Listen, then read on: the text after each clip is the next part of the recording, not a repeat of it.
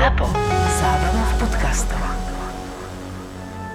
Na našu príležitosť na seba určenie sme my Slováci čakali dlho a trpezlivo. Ako dravý vták, ktorý krúži na nebi a vyhľadáva svoju korisť. Orol odpradávna predstavuje silu, víťazstvo, slobodu a vznešenosť, ale aj vzkriesenie a nový život – a Orol Skalný je skutočným pánom Tatier. pánom Tatier. Investujte múdro a štýlovo. V ponuke Českej mincovne teraz nájdete aj ďalšie varianty investičnej mince Orol, vyrobené zo striebra aj zlata. To vám umožní jednoducho regulovať, koľko finančných prostriedkov uložíte do drahých kovov. Bude to dvojuncová minca slovenského orla v striebre za 108 eur? Alebo slovenský orol v zlate s hmotnosťou 1 štvrtiny trojskej únce za 657 eur a 80 centov. Je to na vás. Česká mincovňa SK.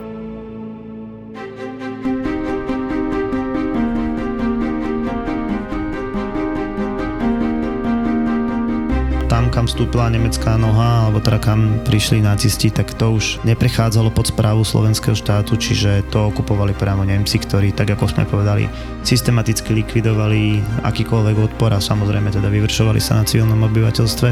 A mimochodom nechali si za to aj zaplatiť. 6 miliard slovenských korún vlastne muselo ako keby Slovensko zaplatiť za potlačenie povstania.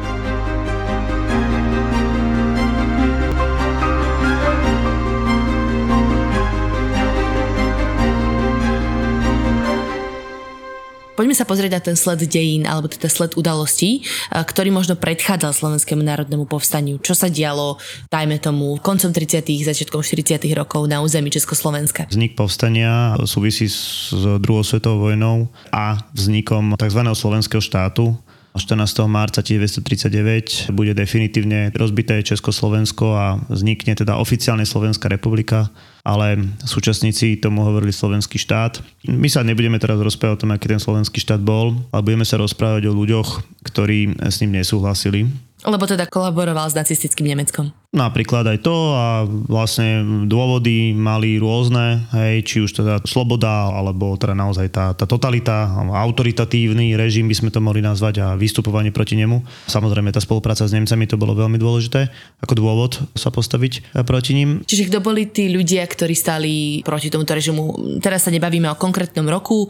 Ty si povedal 39 vznikol Slovak štát a teraz kým skončila vojna do roku 1945, aké skupiny sa vytvárali proti oficiálnemu sovietskému režimu? Kľudne ich môžeme nazvať, že sú odboj, odbojári. Vlastne títo ľudia, ktorí v podstate zostali nejak tak mimo, pretože nesúhlasili s slovenským štátom, tak mali dve veci na výber, buď emigrovať, alebo teda prejsť do nejakej ilegality a podľa toho ich aj rozdielujeme na zahraničný odboj a domáci odboj. Len tak veľmi v rýchlosti to, ten zahraničný odboj bude mať dve také najväčšie centra. Tých centier bude samozrejme viacej, ale tie dôležité budú Londýn, reprezentované hlavne e, bývalým československým prezidentom Eduardom Benešom a potom Moskva, e, kde bude šéf komunistickej strany Klement Gottwald a samozrejme bude to mať pod palcom Stalin. Ale teda dôležitejšie je to, čo sa dialo priamo na území Slovenska, čiže ten domáci odboj. Ten by sme kľudne mohli rozdeliť na taký e, občianský alebo demokratický.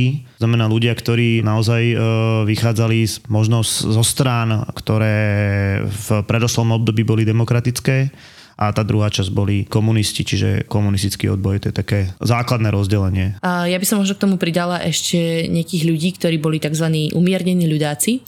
To boli, dajme tomu, ľudia, ktorí pracovali v rámci vlády alebo v nejakej štátnej správe, priamo v rámci slovenského štátu, ale teda nejakým spôsobom nesúhlasili s tým, čo sa deje, nesúhlasili so spoluprácou s Nemeckom a tak ďalej, mali nejaké svoje dôvody. A takých napríklad boli minister obrany Ferdinand Čaploš. Keď chceš konkrétne mená, tak napríklad Imrich Karváš alebo Peter Zaďko, to boli národohospodári, ktorí um, boli vysoko postavení naozaj v tej garnitúre slovenského štátu a zároveň vlastne neskôr, keď sa bude pripravať povstanie, tak budú veľmi aktívni v tomto prípade. Ten Ferdinand Čatloš, on bude mať takú špecifickú e, funkciu, bude ministrom obrany, bude jediný evanielik v čisto katolickej vláde a bude tak trošku reprezentovať, aj keď to s tým nie veľmi súvisí, taký akože evangelický odboj, evangelici dosť často vlastne stáli proti tomu slovenskému štátu práve z toho, že boli evangelici a ten štát bol čisto katolický. Takže proste boli to ľudia, ktorí, tak ako si povedal, mali rôzne dôvody na to, aby proti tomu štátu nejakým spôsobom pôsobili a netreba to teraz brať tak, že by prišli na ulicu a strieľali, hej. Skôr išlo o nejakú takú činnosť, um, pomáhali ľuďom emigrovať, skúšali vytvárať nejaké falošné doklady, a to, toto mnohokrát bolo také najčastejšie. No. A ten Ferdinand Čatloš, ešte to je celkom zaujímavý príbeh, skončil ako vojnový zajatec v Moskve, ale dožil sa dlhého veku, myslím, že nejakých 80-70 rokov nakoniec v pohode dožil. Ale teda poďme k tým ďalším vysokopostavým predstaviteľom, ktorí napríklad sa práve snažili pomôcť ľuďom dostať sa zo Slovenska preč.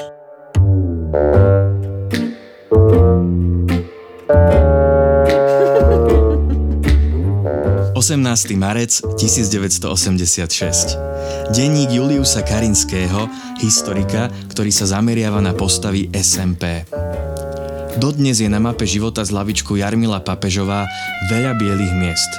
Táto špiónka a konfidentka viedenského Sicherheitsdienstu zohrala vo viacerých osudoch v druhej svetovej vojne svoju úlohu. A nie je veru ešte ani dnes jasné, ako sa všetky veci mali. Kto by to vôbec povedal, že sme aj tu na Slovensku mali akúsi matahari? V súčasnosti prechádzam archívy a skladám skladačku. Uvidíme, kam ma zavedie. Nuž teda, Jarmila Papežová sa do štruktúr odboja na Slovensku dostala už v lete 1939 a to vďaka istému známemu bratislavskému mestskému úradníkovi a funkcionárovi Československej strany národno-socialistickej, ktoré aj Papežová pôsobila. Členka mestského zastupiteľstva a manželka redaktora Lidových novín mala v odboji dobré referencie a tak sa postupne dostala až k vtedajšej poprednej osobnosti slovenského odboja Jánovi Lichnerovi.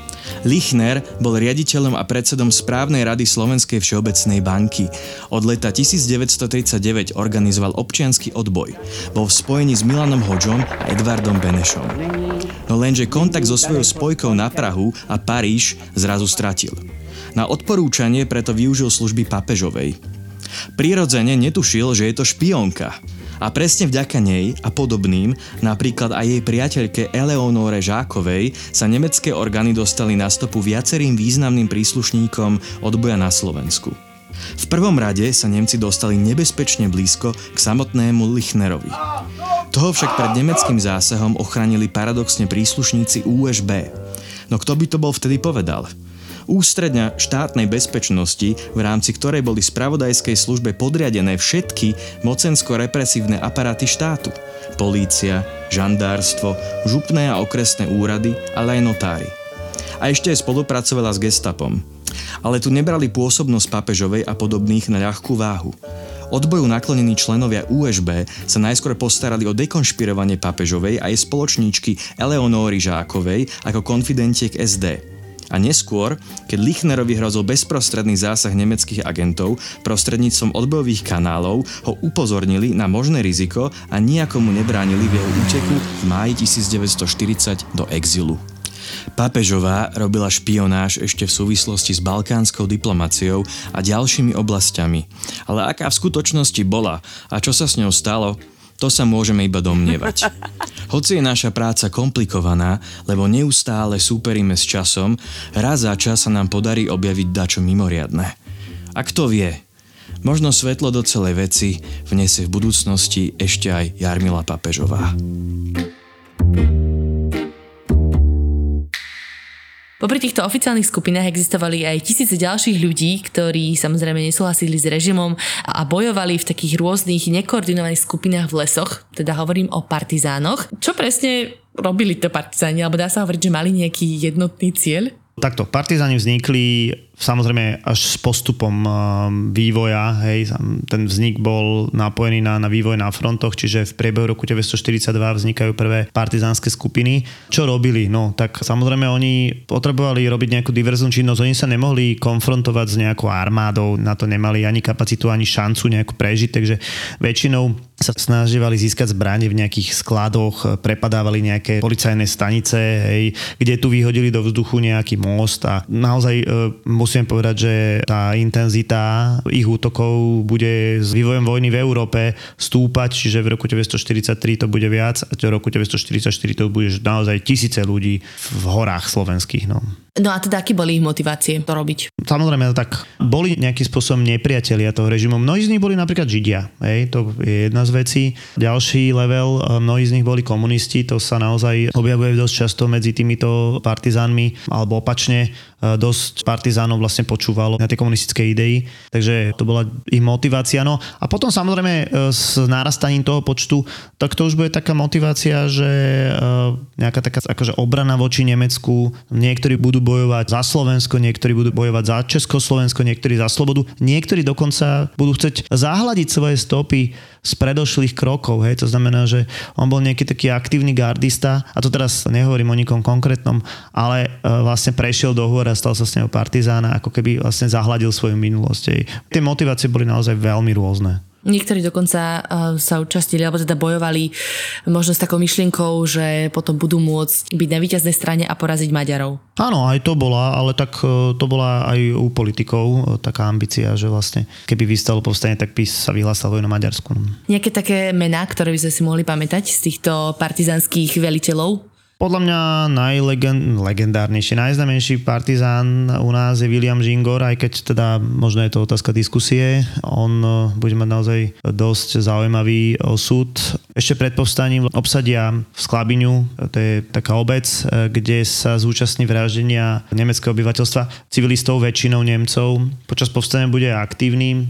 A po povstaní inak teda sa stane poslancom parlamentu Slovenského, Slovenskej národnej rady, vstúpi do komunistickej strany, potom potom odtiaľ vylúčia, bude prenasledovaný policiou za totálnej kôbojky. Niekde na horskej chate ho napokon chytia a napokon v exemplárnom eh, procese ho popravia ako človeka, ktorý proste mal znovu obnoviť slovenský štát. To už bude ale v úplne inom režime samozrejme a, a ešte keby sme mali povedať eh, Ludovit Kukoreli, to bol človek, ktorý pôsobil eh, hlavne na východnom Slovensku. Počas povstania zomrie, počas takého bombardovania. To sú podľa mňa také dve známe postavy, ale samozrejme tých vodcov bolo viacej. A teda boli to dosť neorganizované skupiny, ako sme si už povedali. To boli vyslovene často aj jednotlivci, ktorí tak pôsobili eh, v horách a robili nejaké svoje výpady. Ale teda vráťme sa späť k tomu organizovanému odboju. Ako pokračovali ďalej? Aký bol plán? Ako sa vôbec vôbec dohodli na nejakej spolupráci, však to boli úplne rozdielne skupiny ľudí, hej, demokrati, komunisti a ľudáci pomaly. Mnohokrát tie skupiny o sebe ani nevedeli. To je prvá vec, hej. Ďalšia vec dôležitá, že hlavne teda na začiatku vojny ich naháňala aj policia. Volalo sa to, že USB, Ústredie štátnej bezpečnosti a, z času na čas teda niektoré z tých odbojových skupín, nazvime to tak, chytili a, a nejakým spôsobom teda rozbili. Všetko to záviselo od toho, čo sa deje v Európe a naozaj v roku 1943 to je taký zlomový rok, pretože povedal by som tak, že vojna sa pomaličky začína otáčať od bitky pri Stalingradu cez, aj neviem, vylodenie sa Američanov na Sicílie v Taliansku. To všetko, všetko nejakým spôsobom vlastne títo ľudia reflektujú a uvedomujú si, že sa potrebujú nejakým spôsobom spojiť. Také kľúčové spojenie príde v decembri 1943, kedy sa vlastne komunisti a ten občianský odboj vážne spoja a podpíšu tzv. Vianočnú dohodu. Konkrétne, keď sa máme baviť, Gustav Husák, Láco Novomeský, Karol Šmitke, to boli takí traja najvýznamnejší, tí, čo to podpísali. Na druhej strane stal Ursín a Letrich, dvaja bývalí uh, demokratickí politici, dvaja dôležití odbojári. No a dohodnú sa, že teda vytvoria nejakú politickú organizáciu, alebo teda tzv. Slovenskú národnú radu, aké prekvapivé, to sme tu niekoľkokrát mali. A tak samozrejme je to nás aby sa odkazovali na tú históriu. No a rozhodnú sa aj to, že zorganizujú povstanie. Oni samozrejme nehovorili o slovenskom národnom povstaní. Ten názov príde až v roku 1948, hej, čiže e, keď to povstanie vypukne, tak sa bude volať, že slovenské povstanie, augustové povstanie, veľké povstanie, hej, ale rozhodne nie je slovenské národné povstanie, ale to je úplne vedľajšie. No a teda plán bol takým, že oni počítali s tým, že im na pomoc príde sovietská armáda, ktorá teda postupne od východu oslobodzovala obsadené územia. Pôvodný plán, pokiaľ viem, sovietskej armády nebol vôbec prechádzať cez Slovensko, pretože to bolo príliš hornaté, ale radšej ísť cez Poľsko, prípadne cez Maďarsko, lebo tam nečakali Nemcov za každým kopčekom, doslova ale teda skrz komunikáciu aj s týmto domácim slovenským odbojom nakoniec sa rozhodli, že teda budú oslobodzovať od východu. A preto vlastne bolo naplánované, že Slovenské národné povstanie by malo začať vtedy, keď Rusi alebo teda Sovieti už budú dostatočne blízko slovenských hraníc. Také boli plány. Tak. Ale to sa pokazilo, pretože do toho pôsobili v slovenských horách nekoordinované partizanské skupiny. Čiže aký bol ten ďalší vývoj? Tak, veľmi dobre si to povedala. Ja len doplním teda to, že samozrejme ono tých sovietov bolo treba nejakým spôsobom e, osloviť. Každý si uvedomoval, že vlastne tu sa rozhoduje o tom, ako to bude po vojne a tých e, plánov na povstanie, respektíve tých plánov, ako to bude po povstaní, bolo niekoľko paralelných, ale v principiálne každý ten plán rátal s tým, že Slovenská armáda, konkrétne dve východoslovenské divízie, vpustia sovietov cez karpatské priesmiky na územie Slovenska. V rovnakom čase teda vypukne to povstanie na strednom Slovensku a teda na celom Slovensku, čiže slovenská armáda prejde na stranu sovietov a sovieti bez jediného výstrelu vlastne získajú 300-400 km. Čiže postúpia ďalej toto bola vec, ktorá mala byť zaujímavá pre Sovietov. No a keď hovoríš, že čo sa pokazilo, no tak tých vecí sa pokazilo viacej, hej, ale je to tak, ako si povedala, naozaj najmä tá aktivita tých partizanských skupín, ktoré v lete 1944, najmä pod ťahou alebo pod vplyvom udalostí v zahraničia, v lete 1944 v Rumunsku vypukne prevrat a Rumúni sa postavia na stranu sovietov. Podobné niečo sa pripravuje v Bulharsku. Vo Varšave vypukne veľké povstanie, ktoré síce napokon bude neúspešné, ale teda Slováci si povedia, možno to hovorili si partizáni sami sebe, prečo by to nemalo ísť u nás. Uh-huh. Hej? Teraz alebo nikdy, hej? No a go, go hard or go home. Teraz alebo nikdy a, a, a ako každý si uvedomoval, že by na Slovensku mal byť kľud prečo by tí partizáni mali byť kľudní a prečo by vlastne nemali robiť e, v tom lete žiadnu zlobu? No tak keby vedeli o plánoch, ktoré mali tie ostatné odbojové skupiny, tak e, keby nerobili zlobu, tak um, mohli normálne sovieti prísť a postupne pomaly obsadiť Slovensko bez prítomnosti nemeckých vojsk, ktoré tam na poput tých partizanských výbojov práve že prišli.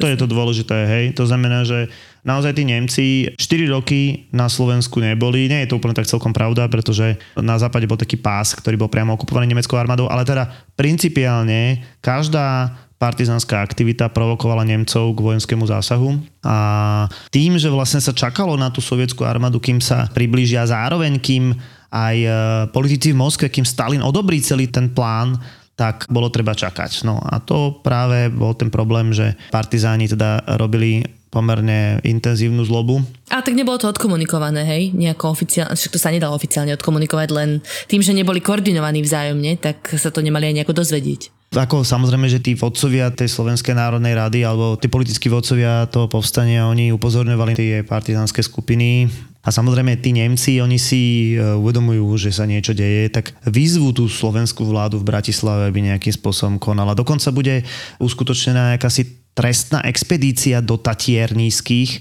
ale bolo to také smiešne, lebo ako keby tí partizáni o všetkom vopred vedeli, e, stihli sa zašiť a celá expedícia bola úplne zbytočná. Je to rozprávame už teraz vyslovene o lete 944. Takže. Mm-hmm. No aké boli také najväčšie výboje alebo teda najväčšie prešlapy tých partizanských skupín v lete 44? Ťažko hovoriť o tom, že z dnešného hľadiska, alebo my sa na to tak pozrieme, že to prešlapy, ale teda boli to partizanské akcie. Hej. Oni si dovolovali stále viac tým, že voči ním tá slovenská policia, nazvime to takto, nejakým spôsobom nevystupovala, respektíve vystupovala veľmi málo tak e, napríklad v Brezne zišli do mesta z hôr a dokázali toto mesto celkom obsadiť. Partizáni vlastne zaistia niekoľko významných ľudí, e, odvezú ich za mesto a tam ich e, zastrelia. Neskôr sa ukáže, keď budú tela prevedené do Márnice, že jeden stále žije, jeden z nich. Uh-huh. A neskôr sa stane posledným riaditeľom a posledným šéfom toho ústredia štátnej bezpečnosti, čiže tej tajnej policie, to je naozaj že paradox. Myslím, že iba no, rok. Ne, ne, ne, neskôr ako skončí,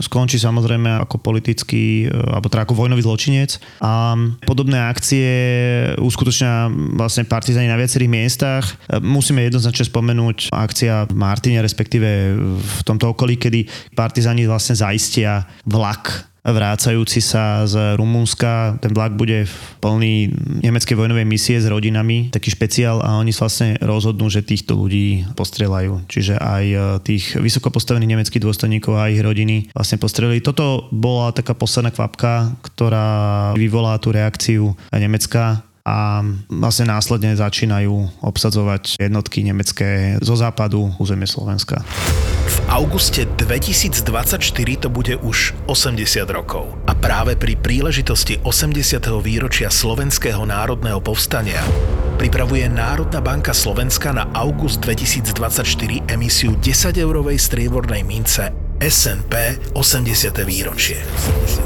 Rezervujte si už teraz v e-shope Česká mincovňa SK alebo priamo v predajni na Suchom mýte 1 v Bratislave. Bratislave. Dostávame sa k tomu dátumu 29. august 1944, kedy teda nemecká armáda vstupuje na územie Slovenska, aby začala riešiť presne tieto problémy. No a preto musia tie organizované skupiny ten odboj um, konať. A aj napriek tomu, že sovieti ešte sú ďaleko od slovenských hraníc, vyhlasujú teda povstanie, ktoré sa oficiálne vyhlasilo takouto slávnou vetou začnite s vysťahovaním. To bolo na rádiovom vysielaní. Áno, bolo to, volalo sa to neskôr Slobodný slovenský vysielač Banskej Bystrici ale teda bol to ako rozhlasový vysielač v Banskej Bystrici. No, my sme nepovedali jednu zásadnú vec. Partizáni mali vlastne tvoriť len jednu a to povedzme, že menej dôležitú časť tých povstalcov. Povstanie od začiatku mala viesť slovenská armáda, v ktorej vlastne počas roku 1944 pracovalo nejaké, volá sa to, že vojenské ústredie, ktoré proste pripravovalo to povstanie. Na čele tohto bude stáť Jan Golian, podplukovník, ktorý pripravoval vojenský to povstanie a organizoval tých dôstojníkov. Okrem toho tu boli aj ďalšie iné. Ten spomínaný Karváš s Zaďkom napríklad presúvali na budúce povstalecké územie, čiže na stredné Slovensko zásoby, či už potravín alebo benzínu, teda pohodných látok alebo zlata napríklad do Kremnice, bude prenesená pomerne veľká časť zlatého pokladu. Keď ten Golian vlastne vydá ten signál tak to je signál práve pre tých slovenských vojakov, aby začali s povstaním a aby sa presunuli v tomto našom prípade na povstalecké územie. To bolo kde povstalecké územie? Povstalecké územie bolo hlavne teda stredné Slovensko, to znamená taký trojuholník, najmä teda okolo Banskej Bystrice. Tým, že Nemci prichádzajú zo západu, tak bolo dôležité, aby tie dôležité posádky Bratislava, Trnava, Nitra prešli na to povstalecké územie to sa nestalo, stalo sa iba to, že prešla teda iba Trnavská posádka, Bratislava v podstate ostala úplne nečinná. Veliteľ nitrianskej posádky major e, Šmigovský, on odmietol vlastne odovzdať velenie povstalcom a zachoval vlastne vernosť prezidentovi Tisovi. Samozrejme neskôr bude popravený po vojne, samozrejme ako, ako kolaborant. Aký pomer tej slovenskej armády sa pridal k povstaniu? Tak všetky tie stredoslovenské posadky prešli. Problém bol, že naozaj zo západnou prešli povstalcom len Trnava a Topolčany a piešťanskí letci, ale bez lietadiel. No ale tá kľúčová časť tej slovenskej armády bola na východe. To boli tie dve východoslovenské divízie, ktoré bohužiaľ boli vlastne odzbrojené aj keď teda s miernym bojom, miernym odporom ale teda odzbrojené a tým pádom vlastne to jadro, to najhodnotnejšie, čo tá armáda mala, sa povstania nezúčastnila. Mm. Čiže Nemci ste postupovali od západu, ale dokázali prísť rovno aj na východ a tam akože Hej. zneškodiť tie dve jednotky, ktoré boli dôležité. Áno, oni z Maďarska vlastne, alebo teraz z juhu prišli na východ, na východné Slovensko a tým pádom vlastne povstalecké územie je od začiatku obklúčené. Keby sme mohli povedať, tak v tom najväčšom bode zaberá asi polovičku. Polovičku Slovenska. Územia, okay. polovičku územia mm-hmm. Slovenska. Mm-hmm. Okrem týchto domácich e, odbojov teda pôsobili v povstaní aj zahraniční vojaci a rôzni výsadkári. Už si spomenul, že sovietskí výsadkári prichádzali parašutisti na územie Slovenska, ale napríklad tam boli aj francúzske legie a celkovo e, asi 35 národností. A práve tie francúzske legie alebo francúzskí výsadkári sa vyznamenali v bojoch pri Strečne.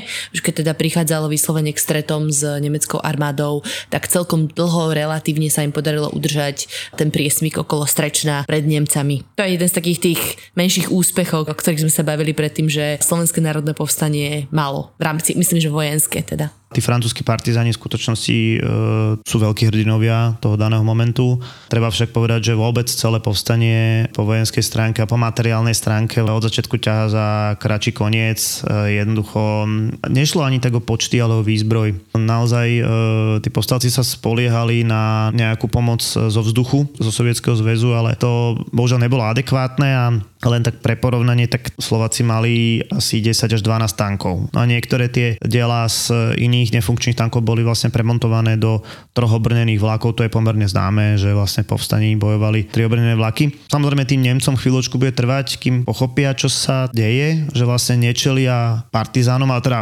armáde, hej, povstaleckej. Na druhej strane treba povedať, že postupne príde proste veľmi silná nemecká jednotka, ktorá vie presne, čo robiť a krok za krokom to povstalecké územie zmenšuje. A nakoniec teda povstanie bude aj porazené. Áno. Trvalo to dokonca necelé dva mesiace, kým Nemci obsadili Banskú Bystricu a teda posledný rozkaz vtedy bol, že povstanie prechádza do hôr a teda v bojoch v horách pokračuje asi ešte 15 tisíc ľudí, partizanov, ktoré ktorí už ale sú neorganizovaní a teda sú to len také výbojné jednotky, ktoré ale stále pôsobia a stále napadajú často aj civilné obyvateľstvo nemeckého pôvodu.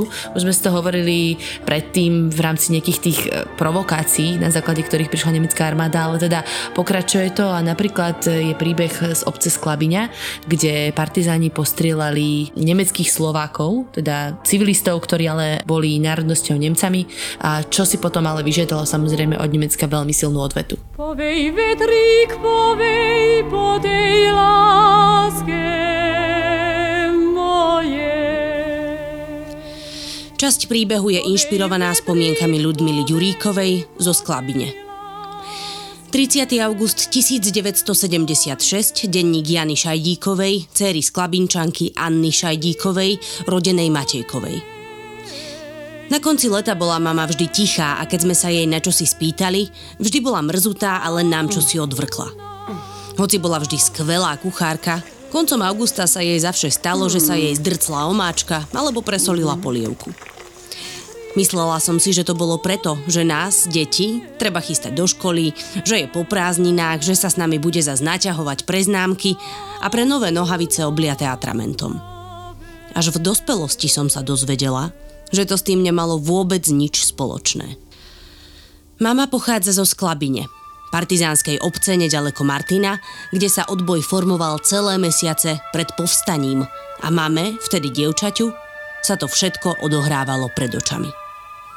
Každý deň sa dozvedela, ako partizánske oddiely, ktoré pôsobili aj v okolí ich dediny, povraždili niekoľko slovenských Nemcov, ale aj ďalších ľudí, nad ktorými vyniesol súd polný tribunál – 26. augusta 1944 pri Sklabini príslušníci 1. Štefánikovej brigády najskôr olúpili o cennosti a šaty ženu a 8 mužov, z ktorých traja boli Nemci od Kremnice, a potom ich zastrelili.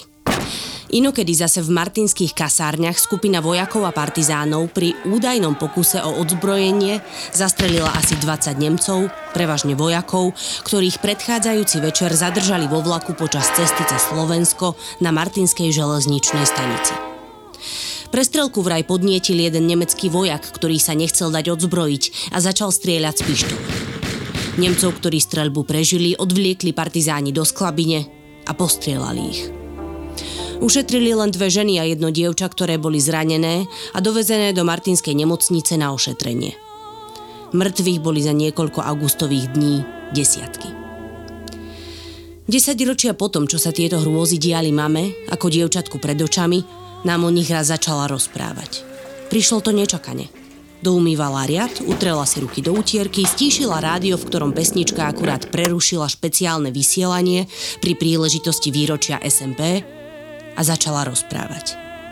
Ako vražd pribúdalo, v dedine sa čoraz viac ľudí bálo nemeckej odvety. A veru prišla asi o mesiac, koncom septembra.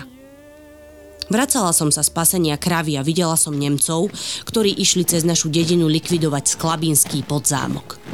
Takí strašní boli. Mali šedé uniformy a prilby na hlavách a také nenávistné kamenné tváre. Susednú dedinu vypalovali celú noc. Ľudia stihli chvala Bohu včas uísť. No na druhý deň sa hnev fašistov obrátil aj proti nám. Všetkých z dediny dali bez výnimky nastúpiť pred obchod, kde im oznámili, že kto bude sympatizovať s partizánmi alebo im bude pomáhať, alebo ak nájdu u neho zbraň, bez milosti ho zabijú. Zajali asi 150 chlapov. Ženy s deťmi nechali pred obchodom. Mužov potom odvliekli a v jednej martinskej pivnici postupne vypočúvali a byli troch zabili ešte počas výsluchov, desiatky ďalších popravili na Bukovinách 3. októbra 1944. Až oveľa neskôr sme sa dozvedeli, že išlo o pomstu tých vojakov, ktorých postrelali v kasárniach. Povedala mama vstávajúc od kuchynského stola. Postrielali 48 osôb, z toho 20 sklabinčanov, ktorých obvinili z vražd, z toho, že pomáhali partizánom a povstaniu. Za každého člena tej nemeckej vojenskej skupiny boli zastrelení dvaja naši. A pôvodne to vraj malo byť až 10 našich za každého Nemca. Zostala som sedieť pri stole a nevedela som, čo povedať alebo urobiť. Nešla som ju ani objať, ani som jej nešla povedať, že mi je to ľúto. Na čo by to po toľkých rokoch bolo? Je to mamina vojna, ktorú sa rozhodla bojovať sama. Roky mlčky. Budem tu pre ňu a budem ju počúvať vždy, keď bude chcieť hovoriť. Ale nemyslím si, že to ešte v dohľadnom čase príde.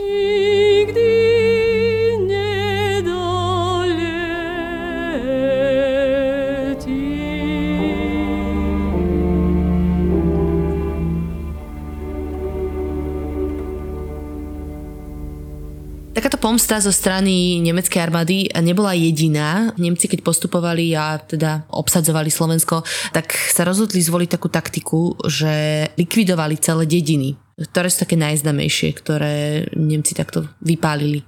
Keď hovoríme o takom najhoršom vraždení, tak e, to bolo v obci Kremnička a Nemecká, kde boli povražení najmä ľudia z radou partizánov, komunistov, ale samozrejme aj židov. Popravovalo sa tu strieľaním do tyla s tým, že teda potom um, na konci môžeme hovoriť asi o 750 mŕtvych. Keď hovoríš o tých vypálených obciach, tak uh, najznamejšie sú asi Ostrý grúň alebo Klak. Je teda Nemci naozaj systematicky vyvraždili celé obyvateľstvo. Niektorí teda boli postrelení, niektorí zhoreli vo svojich domoch od malých detí až po vlastne mm, starých. Treba povedať, že to neboli len Nemci, neboli to vlastne len um, ako protipartizánske skupiny, ale silno im asistovali aj tzv. pohotovostné oddely Hlinkovej gardy, čo boli vlastne samotní Slováci nasadení proti partizánom. Mm-hmm. Čiže Slováci versus Slováci. No áno, dá sa tak povedať. A ešte okrem toho teda aj jednotky tých slovenských Nemcov. Keď máme spomenúť ďalšie, ako tých obcí vypálených bolo veľa, ja neviem, Tokajík, Kalište, Skýcov. Celkovo bude povraždených asi 4000 civilistov, ktorých vieme. S tým, že musíme povedať, to vraždenie alebo nejaké také zatýkanie, ono bude trvať až do konca vojny a keď zoberieme popravy, ktoré budú už nie v tomto čase, ale už dajme tomu od toho februára do toho mája, tak um, to budú ďalšie tisíce ľudí, ktoré boli nejakým spôsobom popravené. To boli ľudia, teda, ktorí boli zapojení do povstania, alebo si o Nemci mysleli, že boli zapojení do povstania a proste snaží sa ich zlikvidovať. Od nejakého oktobra teda začínajú postupne prekračovať územie Slovenska sovietské vojska, ale bohužiaľ ako ten pôvodný plán bol sosynchronizovať tento postup vojsk práve s povstalcami, tak to už nevyšlo. Ako sme si vraveli, tak koncom oktobra je povstanie potlačené, ale teda začína sa na východe tzv. Duklianská operácia a sovietské vojska postupne oslobodzujú územie Slovenska, ktoré ale bude celkovo oslobodené vlastne až v apríli nasledujúceho roka. No a medzi tým Samozrejme tie nejaké malé boje medzi partizánmi a nemeckým vojskom pokračuje a samozrejme poznáme možno aj z rozprávania vašich starých rodičov alebo rodičov a rôzne príbehy o tom, ako ľudia skrývali partizánov rôzne po svojich povalách, nosili im jedlo, zbranie a tak ďalej a o tom je aj náš ďalší príbeh.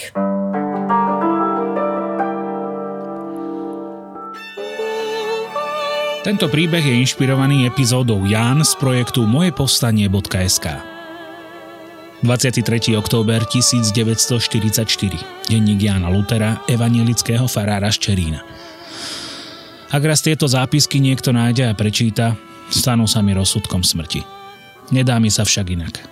Žena mi zomrela už pred rokmi, deti sme nemali a obyvateľom Čerína budem sotva chýbať.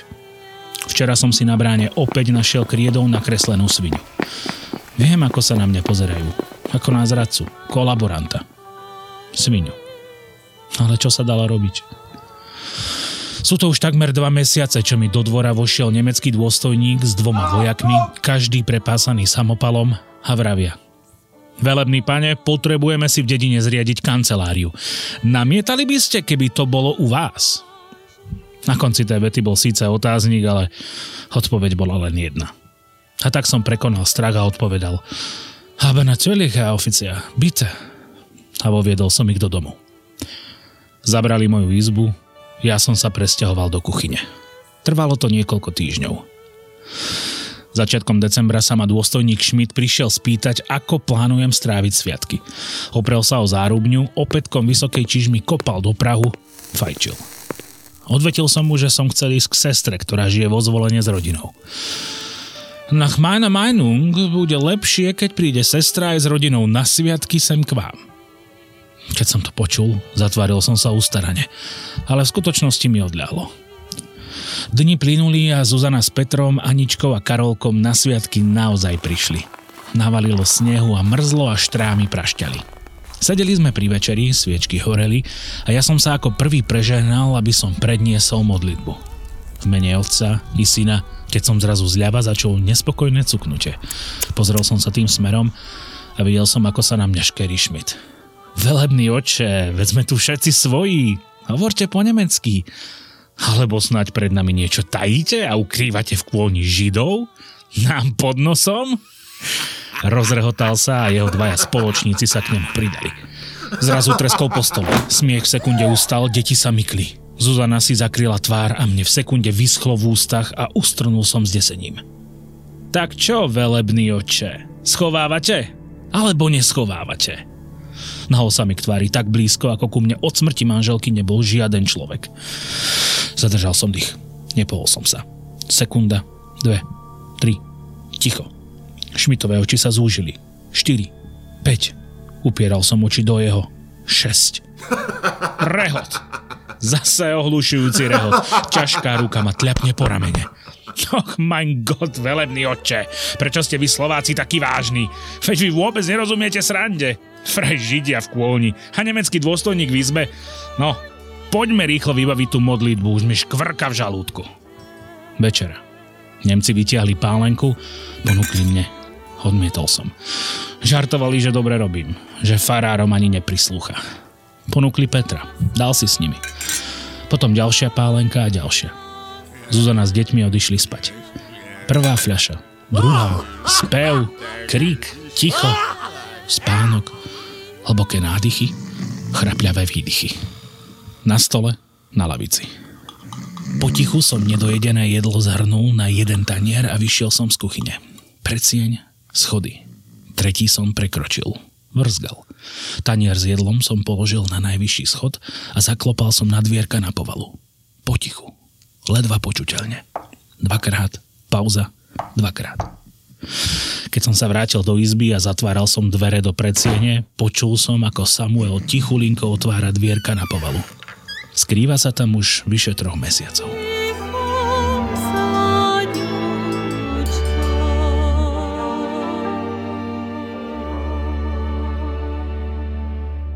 Dobre, Jure, poďme na dôsledky povstania. Prečo by si povedal, že Slovenské národné povstanie je naozaj veľmi významný milník v našich dejinách? No rozhodne preto, že zo Slovakov na konci vojny spravilo neporazený národ. Nehovorím, že priamo výťazov, ale teda na konci vojny pri tom účtovaní budú Slováci považovaní za tých, ktorí povstali proti fašizmu, proti Nemcom, proti nacizmu a jednoducho zaslúžia si stáť na strane výťazov, tak by som to povedal.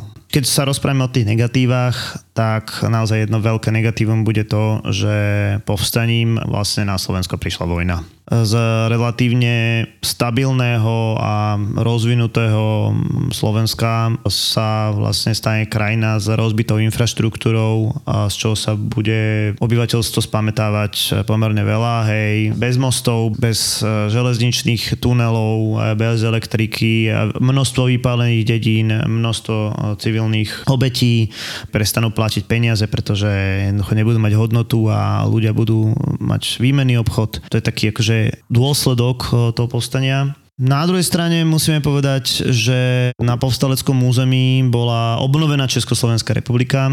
My sme sa rozprávali najmä o tých vojenských záležitostiach, ale teda po politickej stránke vládla na povstaleckom území Slovenská národná rada, ktorá vlastne zrušila všetky ľudácké zákony a správala sa ako predstaviteľka Československej republiky veľmi dôležité. Čiže vlastne po vojne budú Slováci bráni ako súčasť Československa, ale ako samostatný národ, bratským národom Čechov. Samozrejme, slovenský štát sa potreboval s vodcami povstalcov nejakým spôsobom vyrovnať. Väčšina z týchto povstalcov, okrem teda toho vojenského velenia, čiže e, toho Jána Goliana a ešte nespomenutého Rudolfa Viesta, ktorý príde počas povstania lietadlom vlastne z Londýna. Títo dvaja budú chytení a neskôr umúčení tak e, to politické vedenie povstania vlastne z povstaleckého územia utečie a budú súdení v takom procese v decembri 1944 všetci ako v neprítomnosti. A bude zaujímavé, že vlastne tí sudcovia im dajú pomerne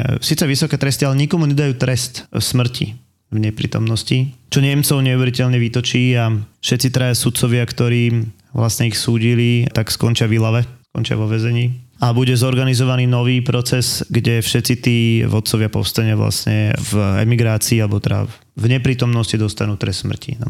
Dobre, ale teda, aby sme sa vrátili k tým pozitívam, tak e, vďaka tomuto, vďaka Slovenskému národnému povstaniu sa Slovensko a teda aj Československo dostal na stranu víťazných krajín. To treba určite zopakovať ešte raz, že keby sa nestalo Slovenské národné povstanie, boli by sme stále kolaborujúci štát s Nemeckom. Správne? Tak. Tak, veľmi správne. Ano, sme sa doformovali ako moderný národ. To je druhá vec. To, to doformovanie ako moderného národa, to súvisí s tým, že také vymedzenie sa voči Čechom, súvisí to tak trošku aj s predošlým vnímaním e, národa. Za prvej republiky e, boli Slováci vnímaní ako súčasť tzv. československého národa. To je taká zvaná idea čechoslovakizmu a zrazu proste tu je nejaký uh, slovenský štát. V rámci toho vznikne nejaké povstanie, ktoré vedú Slováci za slobodu. Takže v tomto zmysle je to doformovanie. No a teda ešte je to také prihlásenie sa k demokracii vo všeobecne. Napriek tomu, teda, že sme sa dostali na víťaznú stranu, sa Slovenské národné povstanie niekedy považuje za také kontroverzné. A z akého to je dôvodu? Slovenské národné povstanie je kontroverzné pre toho, kto chce, aby to bolo kontroverzné. Problém je v tom, pre veľa ľudí podľa mňa, že po druhej svetovej vojne si ho prisvojili komunisti. My sme hovorili, že komunisti vlastne zohrajú veľmi dôležitú rolu, či už teda počas Vianočnej dohody, aj v Slovenskej národnej rade a naozaj reálne počas počas toho povstania budú dôležití. Komunistická strana Slovenska bude vlastne jedna z dvoch strán, ktoré budú v rámci tej Slovenskej národnej rady ale teda v 50 60 rokoch bude e, vlastne forsírovaná taká myšlienka, že jedine komunisti tam boli. No a to sa potom e, v 90 rokoch ako keby všetko naraz odstráni a zrazu ako keby povstanie bolo negatívne. A dlho sa tak hľadá a ja si myslím, že 15 rokov dozadu sa celkom akože očistilo. Čiže to je možno tá pre niekoho taká negatívna vec, čo sa spája. Ono často vlastne, ako si už aj spomínal príbeh toho Žingora, že komunisti partizanov, ktorí naozaj bojovali priamo vo fronte zlikvidovali, lebo sa im nehodili do toho narratívu, ktorý pokračoval po roku 48. Áno, partizáni boli priamo hrdinovia, ľudia, ktorí mali autoritu v spoločnosti, no a takí sa nehodili po roku 1948. Hej. Ďalšia taká vec, ktorá možno niekoho kvári, je teda, že to nebolo celonárodné povstanie. Hovorí sa mu no to, národné to je fakt, povstanie, hej. ale ako sme sa bavili, tak eh, to územie povstalcov bolo možno polovice Slovenska a teda naozaj nie celý národ sa zapojil do tohto odboja. Určite nemôžeme hovoriť o celonárodnom povstaní, môžeme kľudne hovoriť o teda povstaní časti armády s podporou obyvateľstva, to by bolo tak akože asi najlepšie.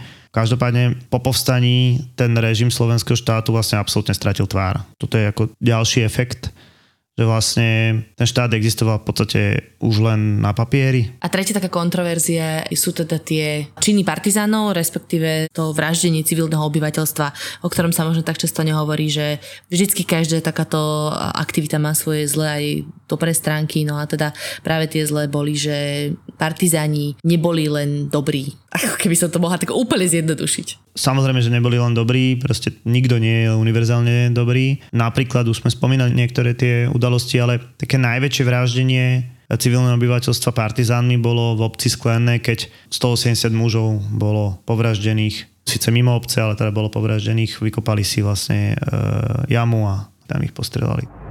Podcast Tak bolo ti exkluzívne prináša Česká mincovňa. Česká mincovňa SK. Prejdeme na popkultúrne odkazy, to je teda, kde sa môžete o Slovenskom národnom povstaní viac dozvedieť, pozrieť si, dočítať sa. Juraj, tvoje odporúčanie?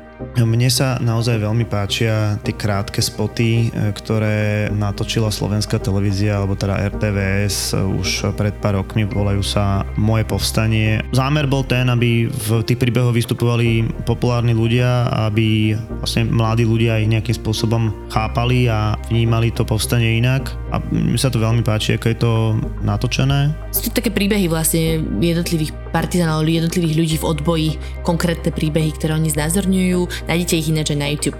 Nie je to len v archíve RTVS. A ja by som možno spomenula nejaké knihy, ktoré si pamätám ešte zo strednej školy a moja mama ako učiteľka literatúry ma to dobre vždy sekala. A to je napríklad Na meste Svetej Alžbety od Rudolfa Jašika alebo Smrť sa volá Engelchen od Dominika Tatarku.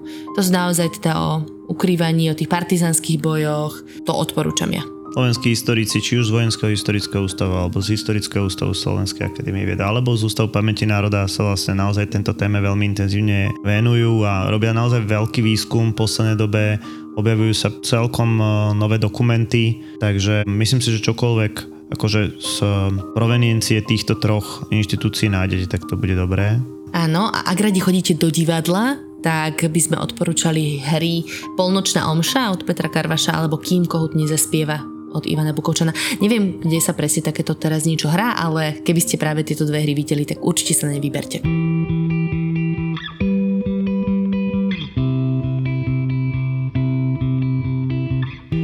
Sloboda je neísť večer domov Aj keď vieš, že by si mal šplhať sa do korún mŕtvych stromov. A tam počkať na posledný